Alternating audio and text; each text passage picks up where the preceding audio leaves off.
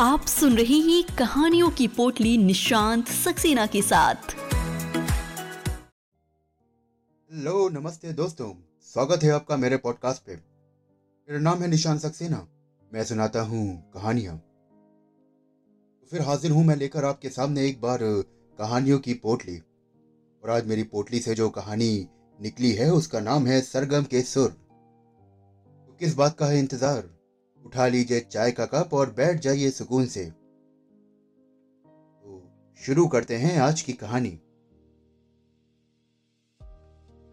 हवाई अड्डे पर कदम रखते ही उसकी आँखों में प्रसन्नता के अनगिनत दीप जल उठे। अपना देश, अपने लोग। सपनत्व की सुगंध हर ओर मीठी बयार सी बह रही थी। सरगम मन ही मन तड़प उठी।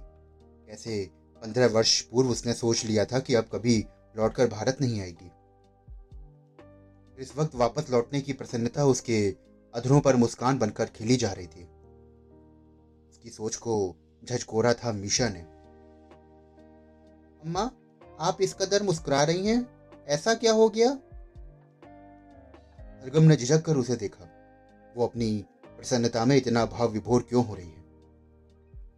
प्यारी धरती को छोड़ने का फैसला भी तो उसका अपना ही था। पूरी भावुकता। पूरी भावुकता शायद किसी को भी बहुत कमज़ोर बना देती है। काश तब यहाँ की बातों को इतना बड़ा करके ना देखा होता। विदेश में वो सब नहीं भोगना पड़ता। घर पहुँचते ही नकुल के माता पिता ने सबको गले से लगा लिया। प्यार का ये अपनत्व अपने इसी धरती पर मिल सकता है? ये सब जाते समय वो क्यों नहीं समझ पाई? असल में नकुल के पिता की मोटर पार्ट्स की फैक्ट्री थी। अब वो वृद्ध हो गए थे। तो नकुल का छोटा भाई बकुल उसका कार्य संभाल रहा था। पिता वासुदेव भी कभी कभार चले जाते थे। नकुल को खूब पढ़ा लिखा कर उन्होंने इंजीनियर बनाया था। पर बकुल अधिक पढ़ लिख सका नहीं था। वासुदेव ने अपनी दोनों पोतियों को प्यार से अपने निकट बैठाते हुए पूछा क्यों बेटा, यहाँ तो बहू तुम दोनों को अपनी तरह खूब होनहार बना रही थी?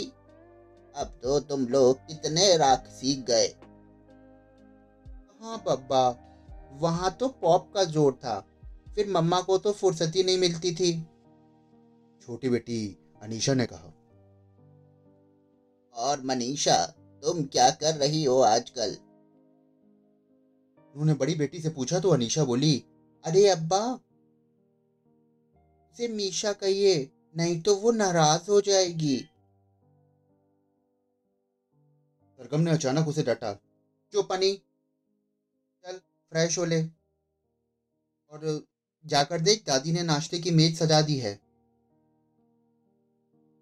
पानी की मेज से सचमुच बहुत सी भीनी भीनी सुगंध दूर तक फैल रही थी। सरगम लपक कर वहाँ पहुँची और डोंगे खोलते हुए हुलस कर बोली, अम्मा जी, आपके हाथों की तो ये खुशबू मुझे वहाँ भी बहुत याद आती है।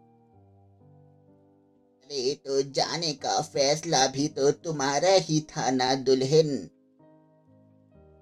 सास ने प्यार से कहा, उसके मुख से ये दुल्हन कितना अपना सा लग रहा था। ये इतना अपना तो भरा लगा कि सरगम अंदर तक भीग उठी। उसे ये शब्द बहुत ही गंवार सा लगता था। वहाँ विदेशी ज़मीन पर जब किसी बात पर मन दुखता तो वो अपनी पुरानी छवि को याद करने लगती। क्यों उस सीधी सादी सी लड़की के अंदर एक अलग ही सरगम पर अपने लगी थी। इसे हर चीज़ से चिड़ होती जा रही थी। सबसे दूर, बहुत दूर जाने का मन होने लगा था। इसे सरगम के तो सारे सुर उसके मस्तिष्क में बेसुरे हो उठे थे। शायद तभी नकुल का नाम जैसे ही विदेश जाने के लिए चुना गया, वो एकदम जाने की हट करने लगी। वसुदेव जी तो बराबर मना करते रहे। नकुल भी थोड़ा सा असोपेश में था। सरगम उसके अंदर तो जैसे जिद्दी और स्वाभिमान की लड़की ने गर्व से सर उठा लिया था। यही दिन वो सपरिवार परिवार अपने मायके सबसे मिलने गई। सबके लिए कुछ ना कुछ उपहार लेके गई थी। छोटे भाई की अब वो छोटी सी लॉन्ड्री अब बहुत बड़े ही पैमाने पर फैल गई थी। शहर के बड़े व्यापारियों में अब नीरज पहचाना जाता है। उसके स्वागत में ही सभी रातें रिश्तेदार आए हुए थे। बस, पापा नहीं थे। सरगम के जाने के एक एक माह बाद ही पापा का देहावसान हो गया था। में कदम रखते ही पापा की याद ने उसे व्याकुल कर दिया। आज अपना देश छोड़कर प्रदेश में भी उसे शास्त्रीय संगीत में जो इतना मान सम्मान मिला है, वो सब क्या पापा के बिना संभव था? छोटी थी तभी पापा ने पढ़ाई लिखाई के साथ साथ उसे संगीत का अध्यापक भी रख दिया था। बड़ी होते ही वो शास्त्रीय संगीत के अतिरिक्त गिटार, वायलिन और तबला बजाना भी में भी बहुत पारंगत हो चुकी थी। बड़ी बड़ी प्रतियोगिताओं में भाग लेकर वो प्रथम पुरस्कार जीतकर पापा का सर गर्व से ऊँचा कर देती। नहीं, उसका मन भी हवा में उड़ने लगता। पापा को संगीत से बहुत प्यार था, इसलिए उन्होंने अपनी दोनों बेटियों का नाम स्वरों में ढाल कर रखा था। बड़ी रागनी और छोटी सरगम। इन दोनों से एक छोटा भाई था नीरज। रागनी ने संगीत की शिक्षा अधिक नहीं ली, पर सरगम ने पापा का सपना पूरा किया। गिटार और वायलन और तबला सिखाते समय पापा ने उससे कहा था, सरगम, ये इसलिए ज़रूरी है कि कभी किसी कारण से गला साथ ना दे तो भी सुर साथ ना छोड़े। पापा के मन में अपने कुछ अधूरे सपने बच्चों के द्वारा पूरे करने की प्रबल इच्छा थी। रागनी का मन गायन में नहीं था। नीरज तो गायन छोड़ पढ़ाई में भी कमज़ोर था। इसलिए उन्होंने सरगम पर अपनी अधूरी इच्छा पूर्ण करने की ज़िम्मेदारी डाल दी। के बड़े भाई केवल आठवीं पास कर पाए थे। वे शौक से अपना पुश्तैनी काम संभाल रहे थे। साथ में उनके बच्चे भी वही कर रहे थे। इसलिए जब भी सरगम अपना अच्छा परीक्षा फल या पुरस्कार लेकर प्रसन्नचित घर वापस आती तो ताई चिढ़कर कहती हम्म, किस काम आएँगे ये कप वगैरह? इतना पढ़ लिख के क्या करोगी? नीरज अपने पापा की तरह पढ़ता तब तो कोई बात ही ना थी।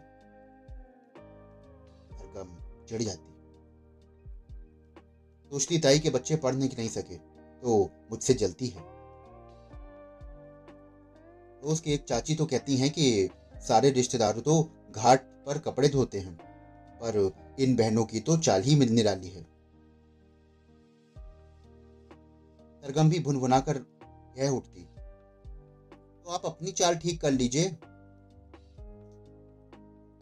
मन में जाने कैसा द्वंद्व मच जाता। सोचती क्यों ताऊ जी कुछ और काम नहीं करते? बच्चों को भी उसे काम में लगा दिया है। ऐसे छुटबुट बातें अक्सर घटती रहती थी। पापा ने उसका क्रोध देकर उसे समझाया था, सरगम, बेटा इंसान चाहे जितना बड़ा बन जाए, पर उसे अपनी ज़मीन की सच्चाई से हमेशा जुड़े रहना चाहिए। हम जो हैं उसमें बुराई क्या है? सरगम ये बात कभी नहीं समझ पाती दोस्तों, सुनते हैं आगे की कहानी इस छोटे से म्यूजिकल ब्रेक के बाद। ज़िंदगी के सफ़र में गुजर जाते हैं जो मकान, वो फिर नहीं आते, वो फिर नहीं आते। ज़िंदगी के सफ़र में गुजर जाते हैं जो मकान।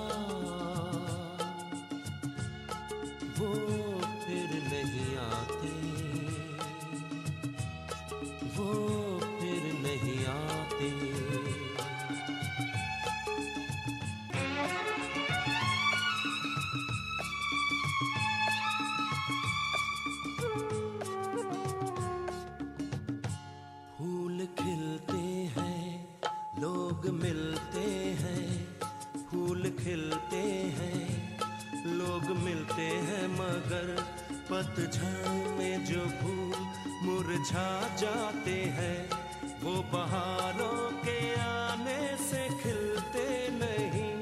कुछ लोग एक रोज जो बिछड़ जाते हैं, वो हज़ारों के आने से मिलते नहीं।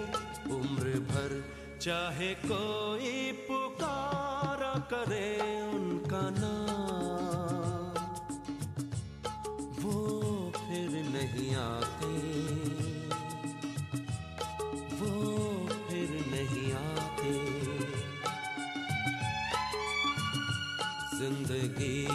सफ़र में गुजर जाते हैं जो मकान।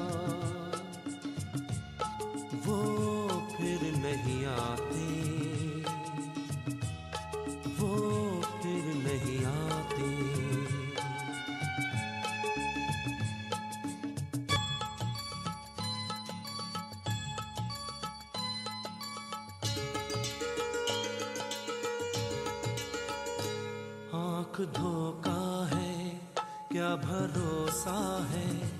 आँख धोखा है, क्या भरोसा है? सुनो, दोस्तों शक दोस्ती का दुश्मन है।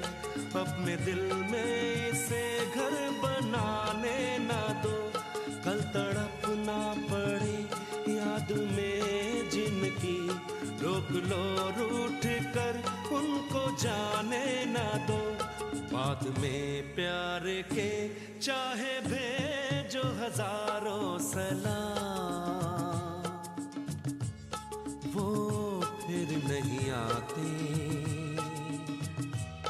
वो फिर नहीं आते।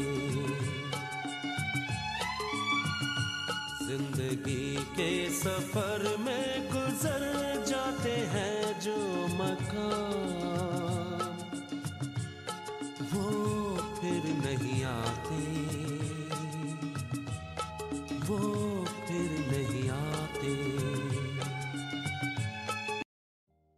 स्वागत है आपका इस छोटे से म्यूजिकल ब्रेक के बाद। अभी आप सुन रहे थे आपकी कसम फ़िल्म का गाना ज़िंदगी के सफ़र में। सच्चाई है। एक बार जो वक्त निकल जाता है, ज़िंदगी से वो वापस नहीं आता।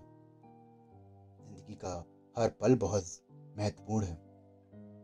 इसलिए जो भी पल मिले, उसे आराम से, खुशी से, हँसी से बिताइए। क्योंकि ज़िंदगी के सफ़र में गुजर जाते हैं जो मकान। वो फिर नहीं आते। तो आइए चलते हैं आगे अपनी कहानी की तरफ़। सरगम की भी कभी समझ नहीं पाती थी कि उसे जीवन का ये पक्ष बुरा क्यों लगता है। इसलिए कि वो सबको अपने पापा की तरह बहुत खूब पढ़ा लिखा और प्रतिभाशाली नहीं देखती है। ना भाई भी तो मुश्किल से दसवीं पास कर पाया है, इसलिए पापा ने उसे लॉन्ड्री खुलवा दी। लेकिन सरगम कितना नाराज़ हुई थी। पापा ने उससे उस वक्त भी कहा था, अपनी सोच बदलो बेटा, कोई भी काम बुरा नहीं होता। इंसान की सोच गलत होती है बस। शायद वो ये बात समझ ही नहीं पाई थी। इसी जिद में यहाँ अपनी बेटियों को अच्छे पढ़े लिखे लड़के नहीं मिलेंगे, ये कहकर वो विदेश चली गई थी। उसकी तंद्रा भंग हुई थी ताई की आवाज़ पर। कह रही थी कि, अरे, सरगम तेरी छोरियाँ तो वहाँ रहकर बड़ी गोरी चिट्टी हो गई हैं। सरगम मुस्कुरा दी। ताई की दृष्टि से अपनी बच्चों को इतना रखता हुआ देख उसे बड़ी खुशी हुई। से अपने दोनों बच्चों पर कितना गर्व था। वो दोनों पढ़ने लिखने में जितनी तेज थी, उतनी ही तेज वो संगीत और खेलकूद में भी थी। वहाँ कोई खानदानी काम का उल्हाना भी नहीं देता था। लड़कियाँ धीरे धीरे मित्रों के बीच वहाँ के आवारा व्यवहार भी सीख रही थी। मनीषा ने किसी मित्र से उससे कहा, ये कैसा नाम है? छोटा नाम आसान लगता है और शानदार भी। वो दिन था और आज का दिन है कि मनीषा ने अपने आप को मीशा कहलवाना शुरू कर दिया था।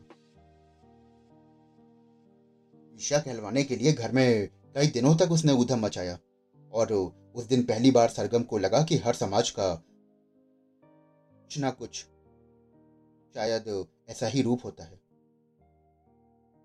ऐसा है ये स्वाभिमानी दायरा। शायद कुछ दायरे अपने मन के किले के बाहर मनुष्य स्वयं ही खींच देता है। जब उस दायरे को कोई तोड़ता है तो मन छटपटाने लगता है।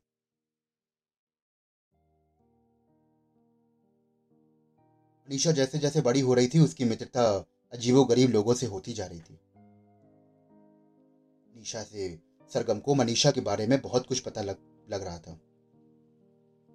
अपने आप को बहुत ही आधुनिक और सुलझे विचारों की समझने वाली सरगम ने जब सुना कि मनीषा नशे की गोलियाँ लेने लगी है तब उसकी सारी आधुनिकता धरी की धरी रह गई। उस वक्त उसे अपना देश बहुत याद आने लगा था। क्या वहाँ तक दोनों लड़कियाँ वहाँ के संस्कारों के तहत लड़कों के साथ डेटिंग वगैरह के लिए जाती रही? तक सरगम भी एक आधुनिक माँ की तरह लापरवाह रही। और जल्दी ही उसे एहसास होने लगा कि मनीषा कुछ अधिक ही स्वतंत्रता लेती जा रही है। निशा को भी उस तरह, इस तरह से नशे में डूबना पसंद नहीं आ रहा था। दिन उसने ही कहा। मम्मा, यदि आपकी लाडली बेटी का यही हाल रहा ना तो उसकी सारी योग्यता धूल में रह जाएगी। सरगम भी सोच में पड़ गई। उस दिन पहली बार उसे अपने आप को नए सरे से रखा तो देखा। उसे अपने या परायों से क्या शिकायत थी? अपन ने उसे इतना योग बनाया क्या इसलिए? अपने ही लोगों के बीच में रहकर वो उनके लिए हीन भावना भरने लगे। वो उसे हर चीज़ क्रोध से भर देती थी। तो वो सबसे दूर भाग गई। हर पल वो गहराई से सोचती। जो अपने होते हैं, उन्हें तो अच्छा बुरा कहने का अधिकार होता है। प्यार की सीमाएँ बांधी तो नहीं जा सकती। जब उसे एक पढ़ा लिखा योग्य पति मिल गया था तो बेटियों को क्यों नहीं मिलेगा? उन्हीं दिनों अचानक ताई का संदेश उसे मिला। बेटियों का विवाह अपने देश में अपनों से ही करो। उन्होंने बहुत अच्छे लड़कों के पते भी भेजे थे। ताई के उस संदेश से उसका निश्चल प्यार झरक रहा था। सरगम फिर स्वयं को रोक ना पाई। और तुरंत ही उसने भारत वापस लौटने का निर्णय कर लिया। कुल भी भारत में ही अपना व्यापार फैलाना चाहते थे। विदेश आ गए थे तो बहुत योग इंजीनियर थे। वहाँ पर अवसर पाते ही उन्होंने अपना व्यवसाय आरंभ कर दिया और सफल व्यापारी बन बैठे। हाँ बच्चे नहीं आना चाहते थे, पर सरगम ने समझाया कि एक बार चल के अपना देश तो देखो। कोई लड़का ना पसंद आए तो वापस आने की सोचेंगे। हालाँकि मन में तो उसने ये निर्णय ले लिया था कि अब तो यही रहेगी। नाश्ता समाप्त होते ही ताई और ताऊ कुछ फ़ोटो लेकर आ बैठे। अनिशा को देखकर कहा कि, ले बेटा, पसंद कर ले फ़ोटो। एमबीए कर रहा है। पर मनीषा ने तो बिना देखे ही मुँह बिचका दिया। और अनीशा ने फ़ोटो लपक के ली और बोली के, अरे वाह, ये तो बहुत हैंडसम है। उसकी बात सुनकर सरगम भी उत्सुक हो उठी। बोली के, मुझे भी दिखा। ईशा बोली के मम्मा, मीशा नहीं करे तो मैं कर लेती हूँ शादी। उसकी बातों का प्रभाव था शायद कि मनीषा ने भी उचक कर फ़ोटो को देखना आरंभ कर दिया। भाई ने उसकी ओर फ़ोटो खिसका दी। का तो सचमुच अच्छा था। इसलिए विवाह भी निश्चित हो गया। घर में चहल पहल बढ़ गई थी। सरगम ने महसूस किया कि मनीषा अब यहाँ के वातावरण में सहज होती जा रही है। उसके चेहरे पर संतोष झलकने लगा। विवाह की गहमा गहमी में एक दिन ताई उसके निकट आकर बैठ गई और बोली कि, बेटी, शादी करके वापस लौट जाएगी? सरगम ने ताई की आँखों में एक विचित्र सी चमक देखी। नहीं ताई, अब नहीं जाऊँगी। शायद वो प्रसन्नता की चमक जिनमें गीलापन उतर आया था तो इन सबको वो हमेशा गलत और कमतर समझती रही। ने उन्हीं गीली आँखों से कहा, एक बात बता बेटिया, तू लोगों से नाराज़ होकर चली गई थी या अपने आप से शिकायत थी तुझे? शायद दोनों ही बातें सच थी उसका मन अब इस बात को नकार नहीं सकता था। लोगों के व्यंग बाड़ों से अधिक शायद वो अपने आप से नाराज़ थी। क्यों? क्या अपनी योग्यता पे उसे बहुत गर्व था? इसलिए उसे अपने उस घर में जन्म लेने से भी शिकायत थी। क्या कोई और बात थी? बाकी कई बातें तब उसे समझ नहीं आती थी। काश आ जाती तो इतने वर्ष अपनी इस मिट्टी से दूर प्रदेश में ना पड़ी रहती। विदाई से पहले मनीषा उसके गले लगकर धीरे से फुसफुसाई मुझे आप पे गर्व है मम्मा। यहाँ आकर इतना अच्छा घर आपने मेरे लिए चुना। तुमको लगा कि आज उसके संगीत के सारे सुर उसकी बेटियों की मुस्कुराहट में घुल गए।